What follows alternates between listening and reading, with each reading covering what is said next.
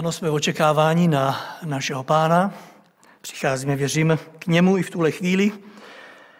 A to tím, že otevřeme Boží slovo.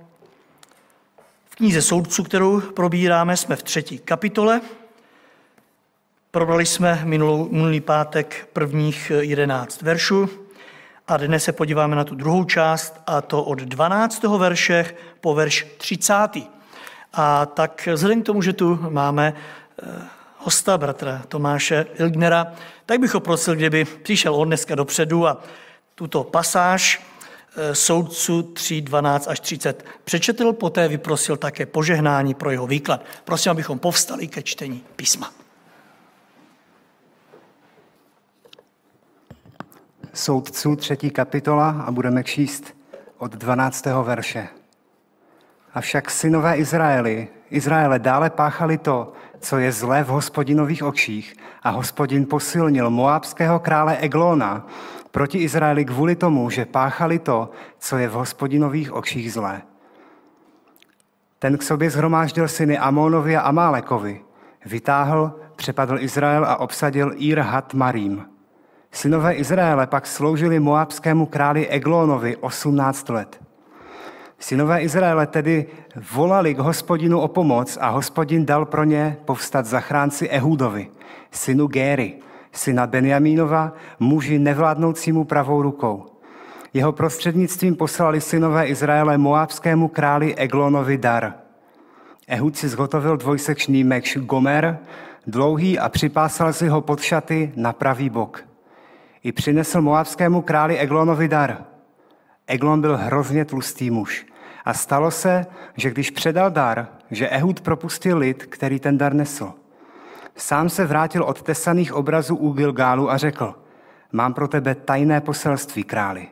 On řekl, tiše, všichni, kdo stáli kolem něho, od něj odešli. Ehud před něj předstoupil, když seděl v chladné horní místnosti, kterou měl pouze pro sebe. Ehud řekl, mám pro tebe boží slovo. On na to povstal z křesla a Ehud vstáhl levou ruku, vzal ten meč od pravého boku a vrazil mu ho do břicha.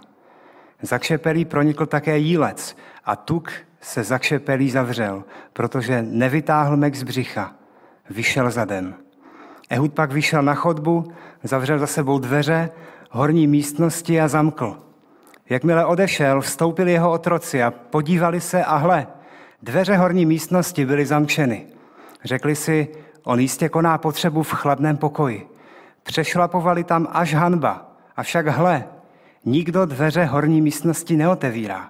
Vzali klíč, otevřeli a hle, jejich pán leží na zemi mrtvý. Ehud unikl. Zatímco otáleli, on prošel kolem tesaných obrazů a unikl do Seíry. I stalo se, že když přišel, že zatrobil na Beraní roh na Efraimském pohoří, Synové Izraele s ním sestoupili z pohoří a on byl v jejich čele. Řekl jim, pospěšte za mnou, protože hospodin vám vydal do ruky vaše moábské nepřátele. Sestoupili za ním a dobili jordánské brody na Moábovi a nedovolili nikomu projít. V onen den pobili z Moábu okolo deseti tisíc mužů, samé urostlé a zdatné muže. Nikdo neunikl. V onen den byl Moáb pokořen a pod mocí Izraele a země měla 80 let klid. Budeme se modlit. Hospodine náš Otče, tak já tě chválím za to, že jsi Bůh, který má v rukou celý vesmír, pane, který má v rukou naše životy a tak máš, pane, v rukou stvoření vesmíru a jeho udržení a že každý den pokračuje i, ten, i, i do toho dalšího rána, že se vesmír nerozpadne, ale my víme, že máš v rukou i ty niterní věci srdce každého z nás. A já tě chválím, že máme tu výsadu a milost, že jsme mohli přijít do tvého domu, ke tvému slovu a tak já tě chci prosit, pane, prosím, požehnej nám, stiš naše srdce od toho všeho, co jsme zažili poslední dny, pane. Moc tě prosím, odprosti nás od našich trápení a těžkostí a toho, co nás svazuje a tak moc tě prosím, pane, konej svým slovem. Ty jsi nám slíbil, že tvoje slovo se jistě nevrátí s prázdnou, že pane, tvoje slovo bude konat. A my se chceme spolehat na tohle zaslíbení a chceme tě prosit, aby si nám požehnal a aby jsme mohli být skrze tvé slovo proměněni. Amen.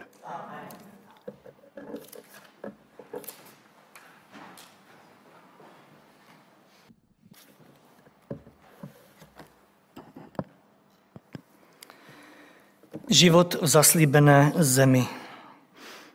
Tak zní nadpis i té dnešní biblické hodiny. A jak sami vidíte, ten život nebyl moc valný v době, o které jsme si dnes četli.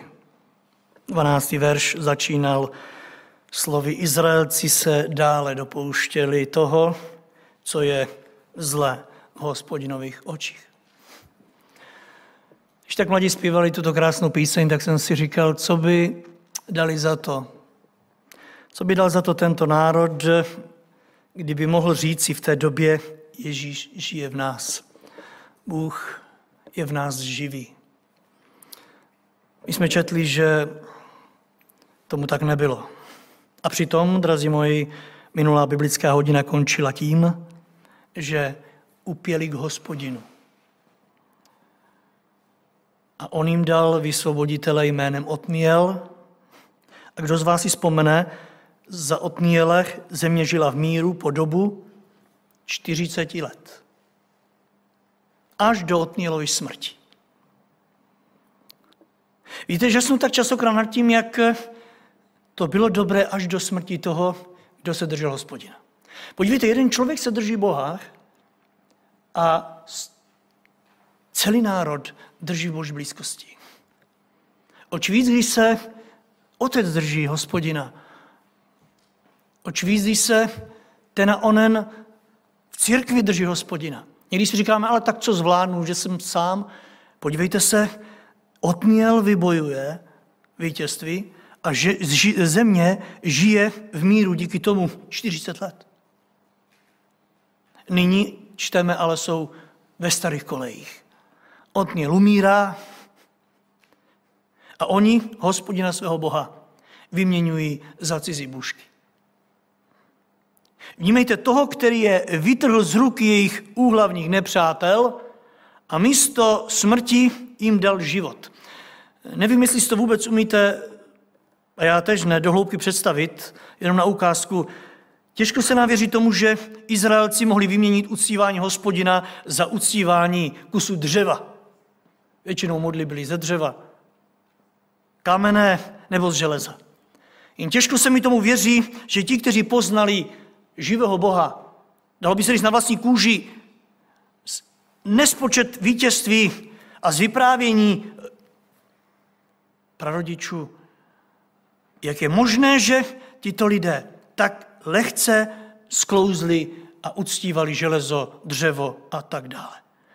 A skutečně dočetl jsem se, že archeologové v místě eh, bydliště toho lidu, o kterém se tady píše, eh, skutečně nalezli neskutečné množství různých model, z nich převládal právě bál, nějaká ta podoba bála, který přitahoval jako magnet boží lid. A přitom to bylo kus nějaké nepatrné sošky.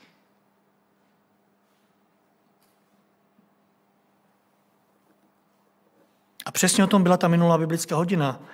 Třetí kapitola, sedmý verš, četli jsme, Izraelci se dopouštěli toho, co je zlé v hospodinových očích, zapomněli na svého boha hospodina, sloužili bálům a ašerám. A dnešní text opět začíná, Izraelci se dopouštěli dále toho, co je zlé v hospodinových očích. Víte, stále se tady vyskytuje to slovo dále, dále. A já tady slyším opět, opět a zase. Nepoučitelní. Jednoduše je tam přitom nové a nové pokušení jít za falešnými bohy. Kvůli čemu? Prostě kvůli krátkozrakému zisku, kvůli dobrému pocitu nějakému, hlavně kvůli možná nenáročným pravidlům. Nebo prostě jenom protože se jim to nějak víc hodilo. Tyto výhody ale byly velmi zrádné, protože ti bozi, kteří jim Izraelci po vzoru kanánských nepřátel sloužili, byli totiž falešní. Víte, to jako kdybyste platili s falešnými bankovkami. Jednou přijde na to, že se to nevyplácí. nevyplácí.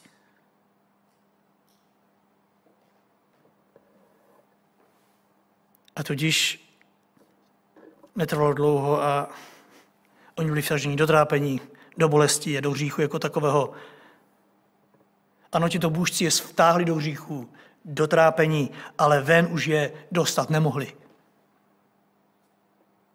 Tak čteme, že přichází další trest. Trest boží strany. Moabský král Eglon se postaví Izraeli na odpor a říká Bible, že ho zotročil. Vnímejte, po 40 letech klidu a míru se izraelský lid stává znovu otrokem. A buďme upřímní, co jiného čekali, co se jiného dalo čekat. Co jiného než to ďáblovo, když opustíme hospodina, opustíme Boží slovo. Jak se někdy bláhově domníváme, že zůstaneme v jakémsi neutrálu a že vlastně to půjde i tak. A setkáte se i s křesťany, kteří říkají, tak je pravda, že teď nehoří, máš pravdu. Jsou taci, kteří se s vámi nebudou hádat, že nejsou horliví, ano, ale ani na tom nejsem tak špatně. Máme za to, že jsme zůstali někde, v nějaké, eh, někde uprostřed, jenomže, víte, tak to nechodí. Není-li v srdci pán, nezůstane prázdné dlouho, protože opratě přebere v té chvíli nepřítel ďábela, pak se dějí věci. Víte, ďábel čeká celý nažhavený na to, aby mohl vstoupit navíc do srdce, kde to dobře zná. Však jsme mu patřili předtím, než jsme poznali Krista. Ďábel čeká, až mu člověk podlehne, aby ho mohl zase osedlat. A mně se tady moc líbí fakt, že se tak stalo ne z důvodu, že Bůh tomuto nepříteli izraelský národ vydal. Čteme na různých místech, že Bůh vydal. V tomto případě čteme, že hospodin dopustil, říká ekumenická Bible, hospodin dopustil. Proto hospodin dopustil, aby moabský král Eglon nabil nad Izraelem vrchu. Ano, jednoduše splnil přání tomuto lidu. Jestliže vyhlížel něco jiného, než měl od Boha, tak Bůh pouze řekl, dobře, tak dovolím. Jestli si chceš brát z tohoto hříšného, tak dovolím, ať to máš. Častokrát pán Bůh pouze plní přání. Pravda, že my pak reptáme, jak to a proč ono se dostavilo. Jenom ti Bůh splnil přání, chtěl si to, vyhlížel si to, dělal si to, co jsi neměl. Tak pouze na vychutnej si to. Nebo není to tak, bratři a sestry, častokrát v životě každého z nás v době, kdy opouštíme hospodina našeho Boha? Což pak už to jednání proti božské nevěstí to samé? Což pak to neznamená a není to vidět, že se nespokojíme s tím, co nám dává Bůh, že nám to nestačí? 40 let pokoje a míru a Izraelci si toho přestávají vážit. Jak rychle zapomínáme na Boží osvobození, milost, pokoj. Jim to přestává stačit, tak, tak jsou na území nepřítele ďábla a začínají ho uctívat. Klaní se mu v různých podobách a tak čteme, že Bůh dopustil, aby si ďábel splnil přání, které má. Aby Izraelcům ukázal, o čem je ta ďáblova vláda. Co to znamená, když člověk se dá nepříteli do. A Izraelci skutečně velmi brzy, po 40 letech míru, poznávají tuto ďáblovou moc na vlastní kůži. Moabský král Eglon si je podmaní a my tady čteme, že 18 následujících let mu otročí. Jak ponižující. Chci znovu připomenout, že mluvíme o božím lidu. Jak ponižující. Lid živého Boha, Vnímejte, vyvedený mocnou boží rukou z Egypta. A dalších 18 let jsou v otroctví pohanského krále. Zkuste si to představit. Po osmi letech utrpení v otroctví Kušanovi dvojhanebnému, o kterém jsme tady mluvili minule, upadají do dalšího otroctví na 18 let pod područí moabského krále, který se spolčí s Amonem a Amalekem. Nejdříve 8 let a pak 18 let. Víte, smutné to bylo už proto, že moabský a amonský národ zešel z Izraelského. Vzpomínáte? Amon i Moab zešel z Lota a z jeho dvou dcer. Zešel z hříchu incestu. Ale na tom teď nezáleží. Záleží na tom, že Izraele nacházíme v otroctví těchto v té době už pohanských králů. A chci položit důraz na to, že tomu tak bylo v zaslíbené zemi.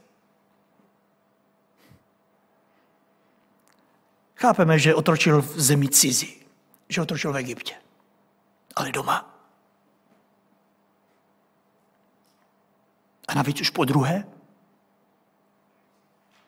Zkusme na touto situaci přemýšlet i my, kolikrát jsme se dostali do takzvaného otroctví,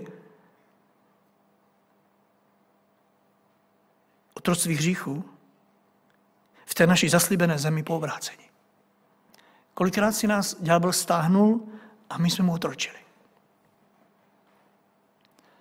Vedle nezdravého přátelství, které jsme nejednou navázali s nevěřícími, byli tak vtaženi mimo službu našeho Boha.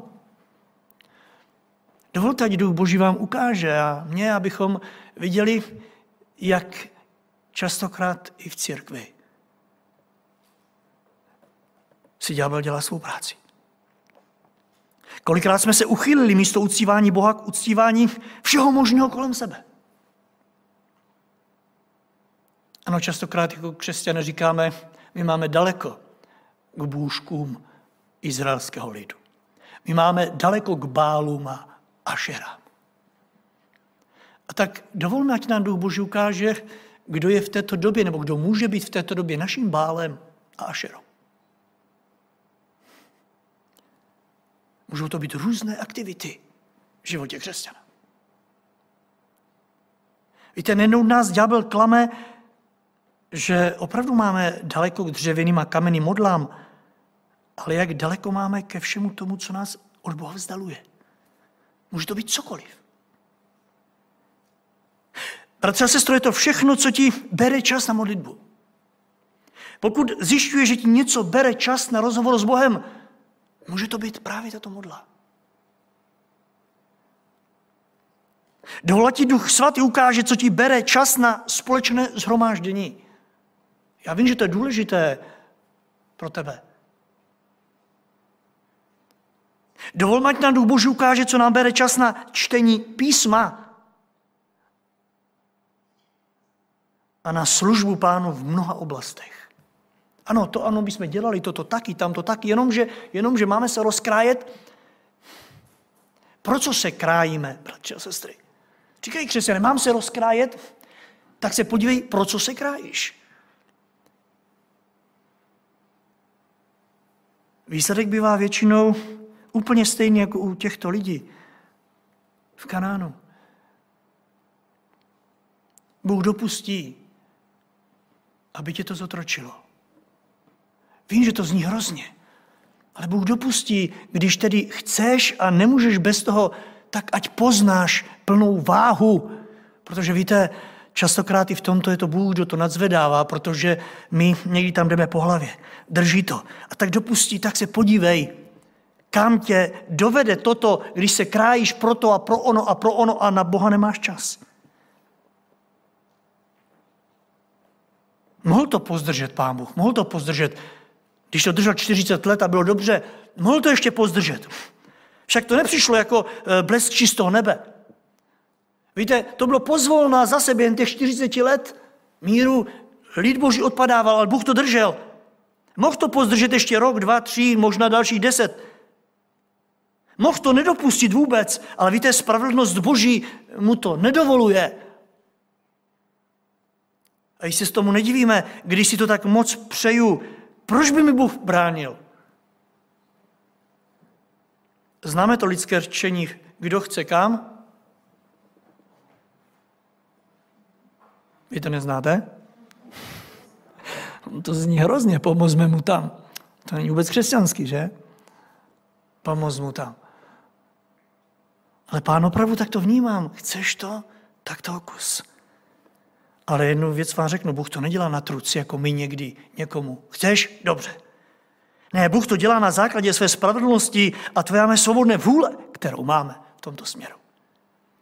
Předložil nám požehnání, předložil nám zlořečení, na mě, na vás nechal, jakou cestou se chceš vydat. Samozřejmě, že, že tě duchem božím vede, že tě drží, že tě e, nechce pustit, ale čteme, že je vydal, aby zakusili to, tu váhu toho, čemu se klaní. Izrael se vydal cestou zlořečení a Bůh, jak vidíte, mu to plní. Bratře a sestry, vydávaly se i my stejnou cestou, proč by nám Bůh měl bránit? Vždyť většinou podobných kroků děláme s naprostým vědomím toho, co to obnáší. Víte, pán Ježíš se na kříži modlil, Otče, odpustím těm, co mě křižují, protože oni nevědí, co dělají. Víte, jsou chvíle ve vašem mém životě, kdy by pán mohl říct naprosto jasně, Otče, odpust mu, i přesto, že ví moc dobře, co dělá. Víte, jsou chvíle, kdy my moc dobře víme, co děláme. Izraelci moc dobře věděli, že toto se hospodinu nelíbí, přesto jdu jak volové na porážku. Víte, tak mne nejednou mrzí fakt, že jsme se ani od té doby, my současní věřící, nepoučili. Snady protože si myslíme, že nás se to nebude týkat, že my jsme chytřejší, že už jsme vyspělejší, vyzrálejší a když tak si určitě s tím poradíme. Že my nad tím zlým určitě zvítězíme bez božího přispění, však už se umím v tom pohybovat. To samé si zřejmě mysleli Izraelci v tomhle dnešním textu. Oni po 40 letech klidu a míru, kdy s nikým nebojovali, nikomu neotročili, si říkali, kdo by nás mohl zotročit. No, buďme upřímní. Kdo by nás mohl zotročit? 40 let už tady si poradíme, 40 let zvládáme, 40 let si to tady všechno udržujeme v chodu. Kdo by nás mohl zotročit? Vždyť žádný mocný národ kolem nás není. A víte, když mluvím o 40 letech míru a klidu, tak tam byli muži, kteří měli 40 let a nevěděli, co je to boj. Nevěděli, co je to napadení ze strany nepřítele. Byli to čtyřicátníci, víte, to jsou kluci, kteří si věří na nejvíc. Sebedůvěra narůstala. Pojďme se podívat do Kristovy církve. Víte, jak tak všechno probíhá v pokodí, v pohodě, v klidu, přestáváme být opatrní, sebedůvěra narůstá, vždyť my na to máme, my to zvládáme, tak tady to, tak to s tím si poradím. Jenomže víte, přišlo to z místa, kde to vůbec nečekal izraelský národ. Posuďte sami, Moabci, Amonovci, Amalekové byli totiž kočovné kmeny, které žili v těsném sousedství na jihovýchod od Kanánu. Pokud si vzpomínáte, tak s nimi Izraelci měli problémy už cestou do zaslíbené země, když přicházeli, tak oni je nechtěli pustit a toužili potom, aby byli prokleti. A tak si uh, najali Baláma, aby ten jejich národ proklinal. Král Balá, který stál tedy v čele, se jich bál a, a tak uh, chtěl je proklit. A tak Izraelci teďko vůbec je nenapadne, že by tentokrát po 40 letech míru a klidu mohlo přijít nebezpečí ze strany těchto národů, s kterými se vypořádali tam na poušti. Nepokládají je za hrozbu. Víte, většinou i do našich rodin a života a, a vůbec církve, zboru přichází nebezpečí ze strany, kde vůbec nemyslíme, že by to mohlo přijít. Jsme tak nad věcí.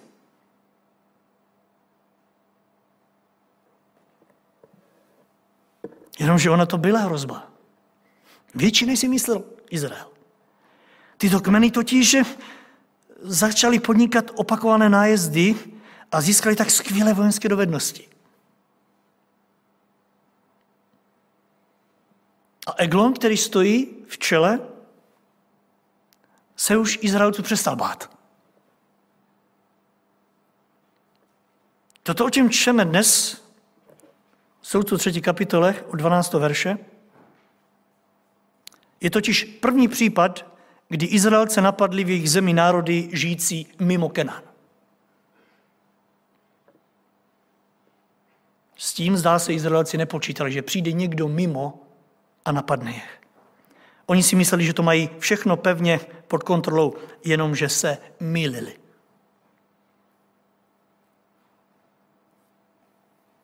Bůh totiž to dovolil. Dovolil, aby je zotročili nepřátelé mimo jejich zemi. A co se dělo dál, ani nechtějme domýšlet. Písmo nám to alespoň trochu přiblížuje. 17. verš píše, že král Eglon, který je přemohl spolu s dalšími národy,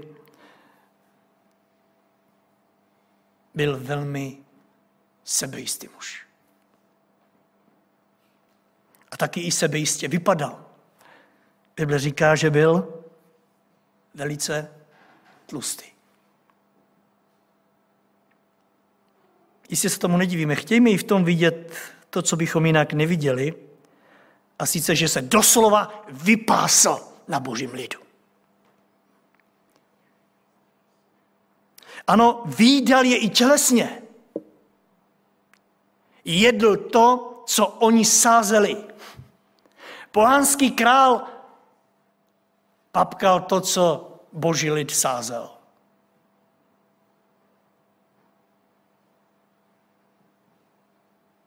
To, co pěstoval a to, co choval. Celých 18 let si ho Izraelci krmili, až ho vykrmili do pořádné tloušťky.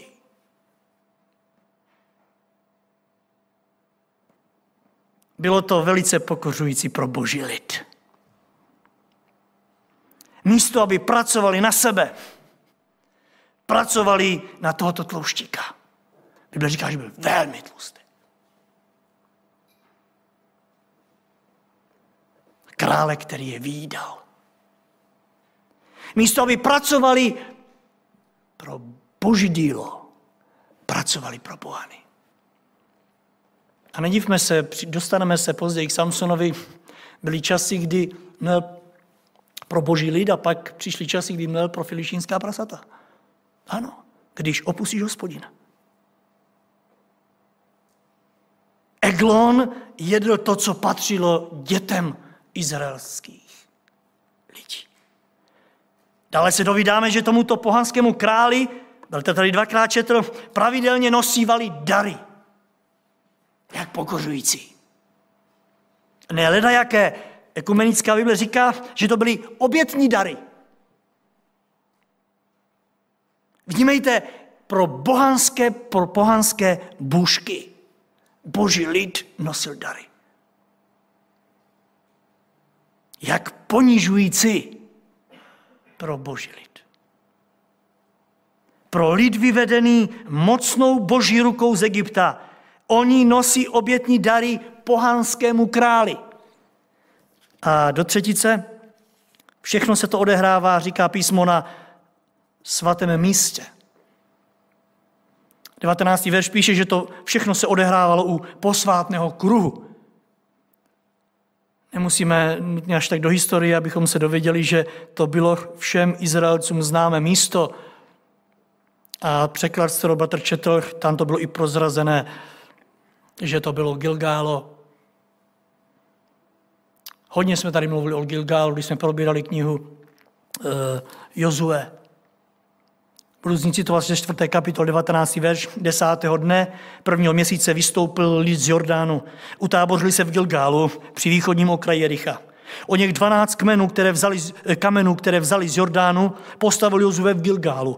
Řekli Izraelcům, až se budoucnu budou vaši synovi vyptávat svých otců, co je to za kameny, seznamte své syny s tímto Izrael přešel tento Jordán po suchu. Hospodin váš Bůh vysušil před vámi vody Jordánu, dokud jste nepřešli, jako to učinil hospodin váš Bůh s Rákosovým mořem, které před vámi vysušil, dokud jste nepřešli, aby poznali všechny národy země, jak mocná je ruka hospodinová a abyste se báli svého Boha, hospodina, po všechny dny.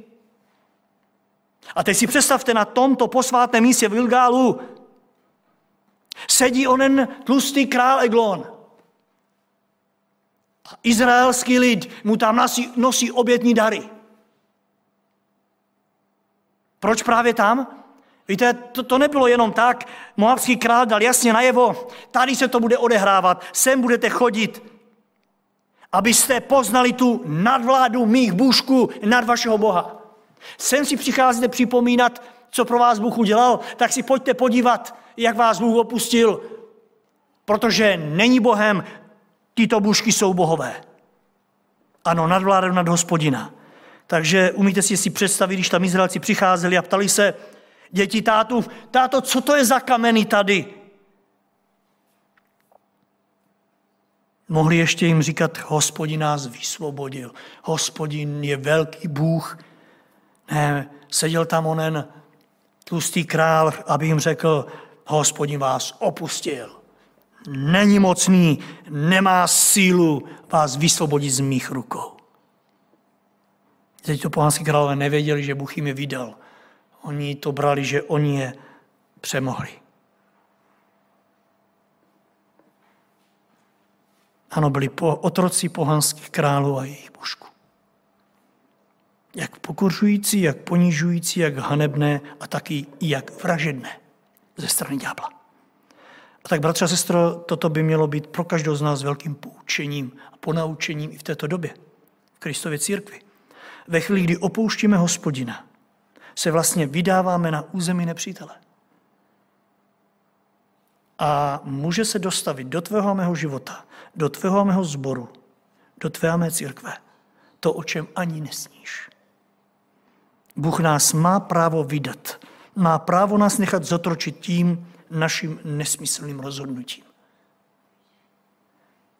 Místa, kde máme seznamovat s Bohem, naše děti může obrátit hřích v pravý opak.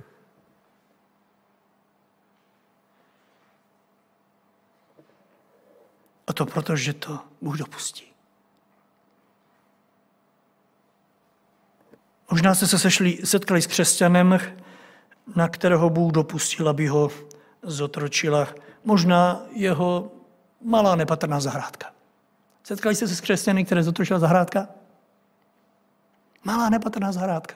Jsou lidé, kteří mají hektary a hektary poli. Zaměstnávají lidi a nezotročilo je to.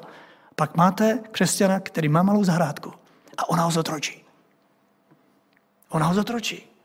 Nemá čas vůbec na nic. Hrabe se tam od rána do večera. Celá léta. I nemůže zotročit auto. I nemůže zotročit práce. Různé koníčky otročí lidi. Přijdou z jednoho výletu a plánují druhý. A jako by se z toho nemohli vymanit. Ne a ne se z toho dostat. Izraelcům to bylo 18 let. Ne a ne se dostat. Přišlo to totiž ze strany, kterou si mysleli, že mají pod kontrolou. A dnes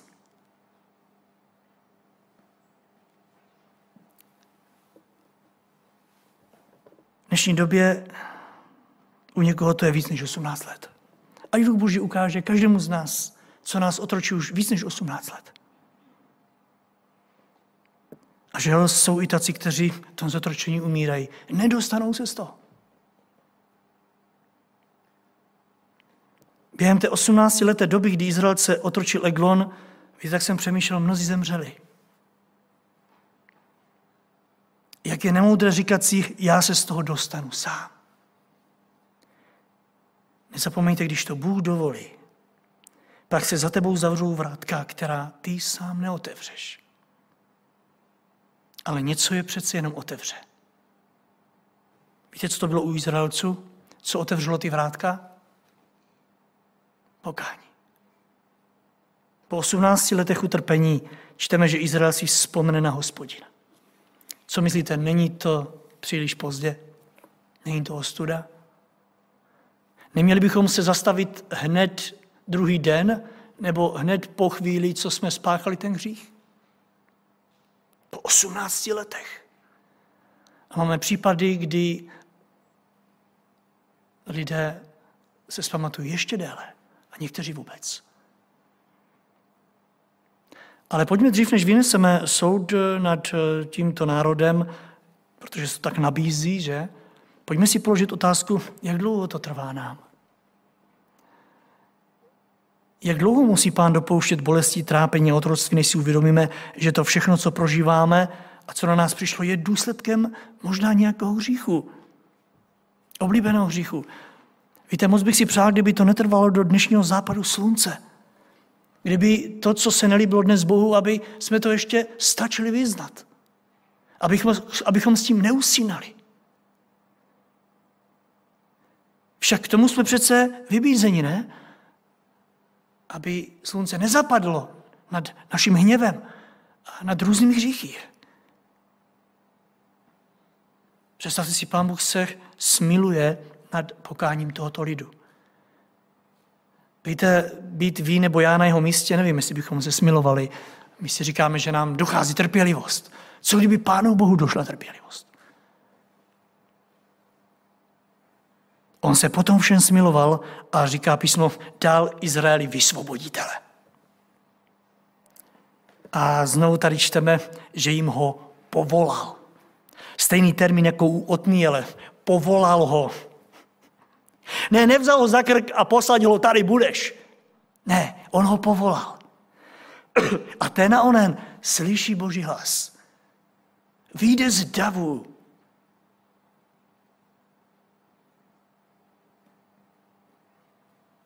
A říká písmo, že to byl vysvoboditel. Všimli jste si toho titulu? Vysvoboditel. Když se řekne v té době 18-leté otroctví, že Bůh povolal vysvoboditele, koho byste si tak asi představili, že to bude? Někdo od Samsona víš, že? Přece to si říkala ta doba. Že to byl nějaký svalovec. Jenomže ono tomu tak v tomto případě nebylo. Bůh si dočela svého lidu proti třem nepřátelským národům povolává postiženého muže. Umíte si to představit?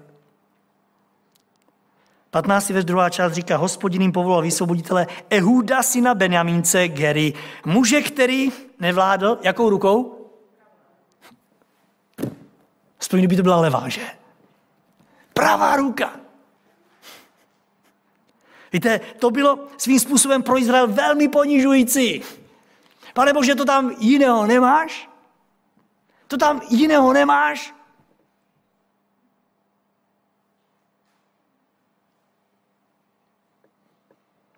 Zkuste si představit vojenského vůdce s pravou rukou v kapse. Byla totiž mrtvá, on s ní nevládl, on ji prostě nezvedl. A vůbec levorukost byla v Ehudově době považovaná nejenom za handicap, ale dokonce za odchylku od normálu. Jednoduše takoví lidé byli považováni za kohosi, kdo nemůžou být použitelní pro určité služby. A tato jako vojevůdce do toho padala. Jenže všimněte si, Bůh si vybere právě takto postiženou muže a postaví ho do čela izraelského lidu. Co myslíte, byl Izrael šťastný, byl, byl z něho nadšený?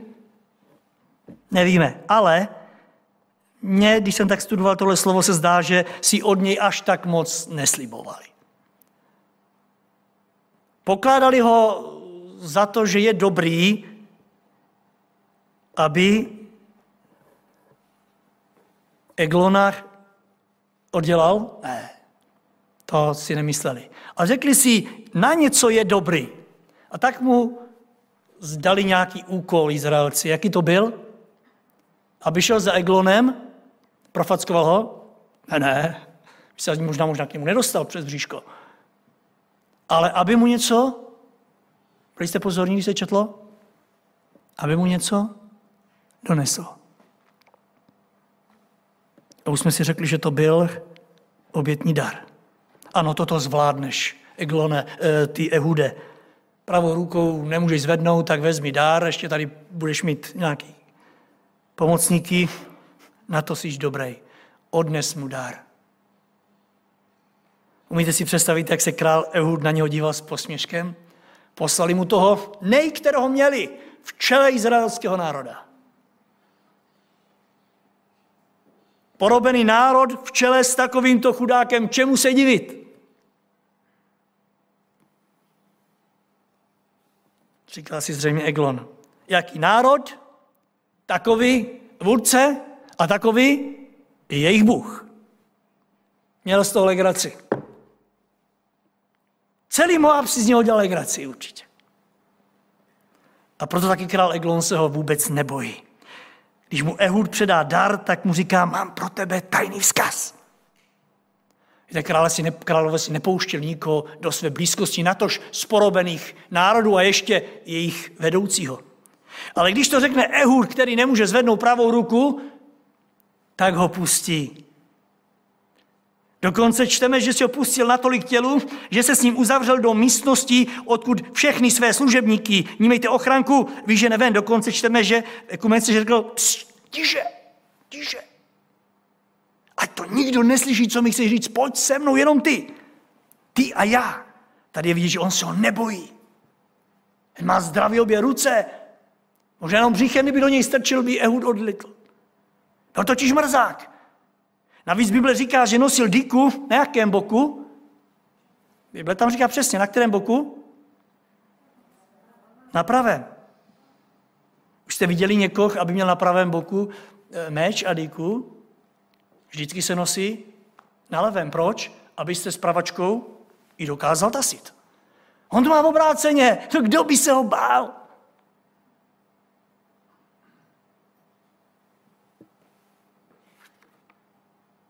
Tak se kdo nebojí a výsledek? Padá mrtev. Velmi pokořujícím způsobem.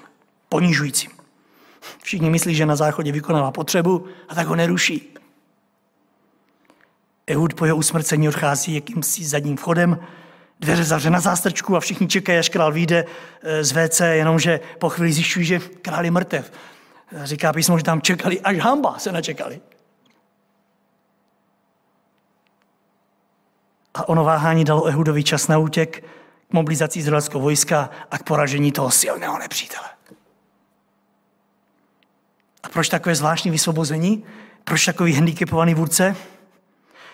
Protože Bůh chtěl mimo jiné jasně a viditelně ukázat jak Izraelcům, tak i Moabcům a Amonovcům a Malekovcům, že jeho je boj. Jo. Ano, že na něm a hlavně na něm závisí vítězství. A víte, vždy si to Bůh přál, aby to Izrael věděl. Že má po svém Bohu Boha, který, boku Boha, který bude bojovat za něj. Mojžíš a Jozue to Izraeli opakovali mnohokrát. Hospodin bude bojovat za vás, hospodin bude bojovat za vás. A oni říkali, ale my chceme taky krále, my chceme taky krále.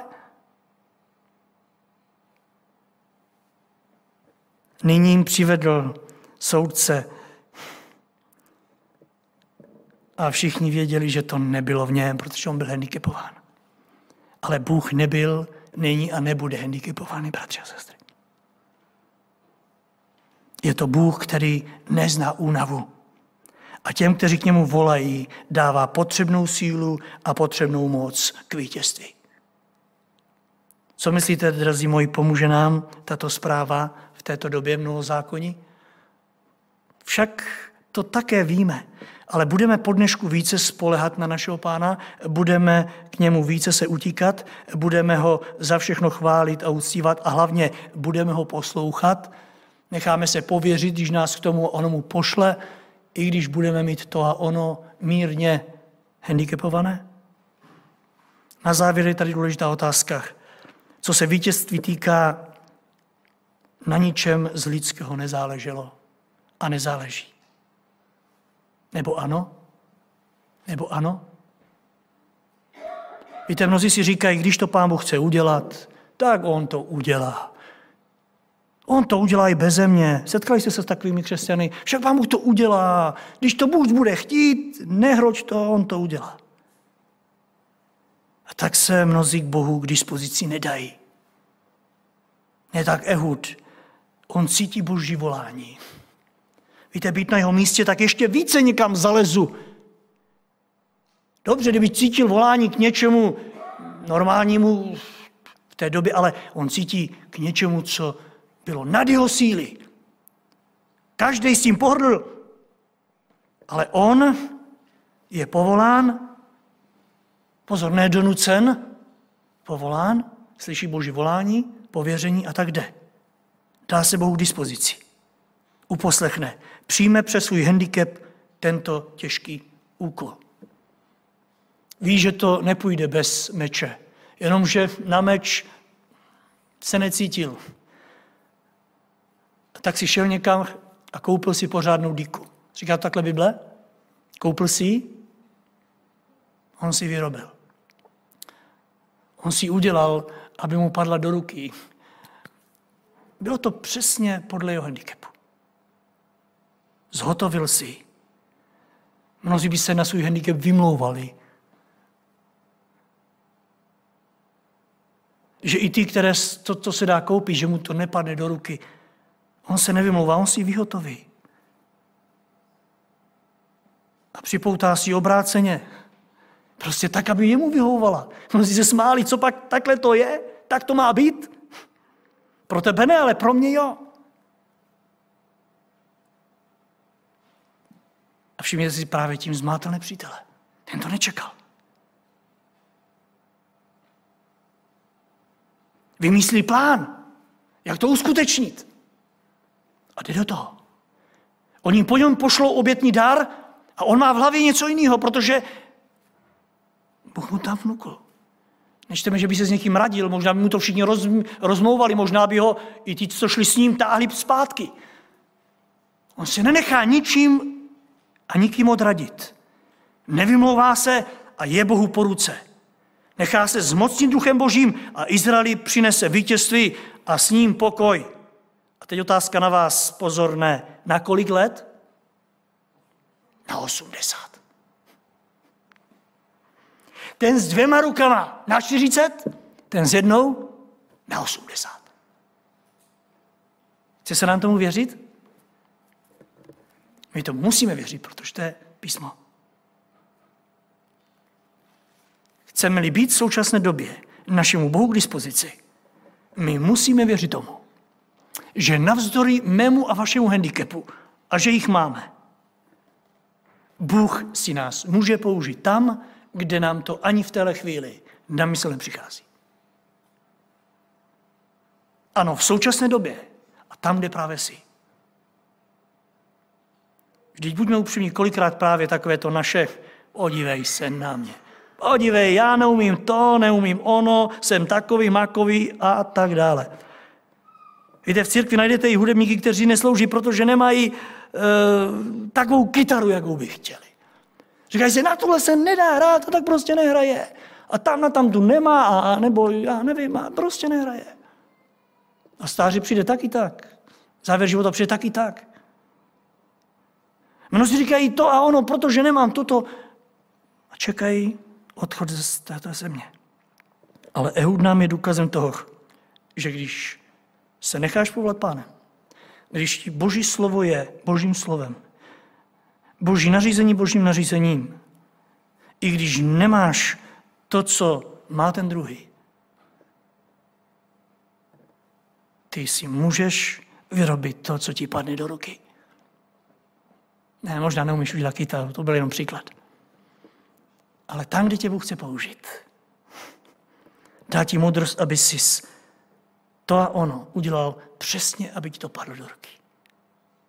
Protože je-li Bůh u toho, pak to zvládneš, bratře a sestro, i levou rukou. Možná lépe než tou pravou. Možná lépe. Jak je krásné, když se dáme Bohu do rukou a k dispozici. V tu chvíli, víte, co dělají ti, kteří jdou proti Bohu? Víte, co se stane s těmito pohanskými uvozovkách tlouštíky, kteří se vypásli na božím lidu? A poštol Jakub v páté kapitole v pátém verších říká, žili jste rozmařile, hýřili jste na zemi a vykrmili jste se. Pak pokračuje pro den porážky. Ať Duch Boží i dnes nás na základě tohoto slova posílí, povzbudí ve víře, kež Duch Boží nám ukáže na to, co je potřeba odstranit, aby mohlo požehnání spojeno i s tímto, které plyne z těchto slov, naplnit naše srdce, naše životy a doslova nás vytlačit směrem k dalším úkolům, které ještě Bůh si skrze nás, věřím, bude chtít udělat a také udělá. Amen.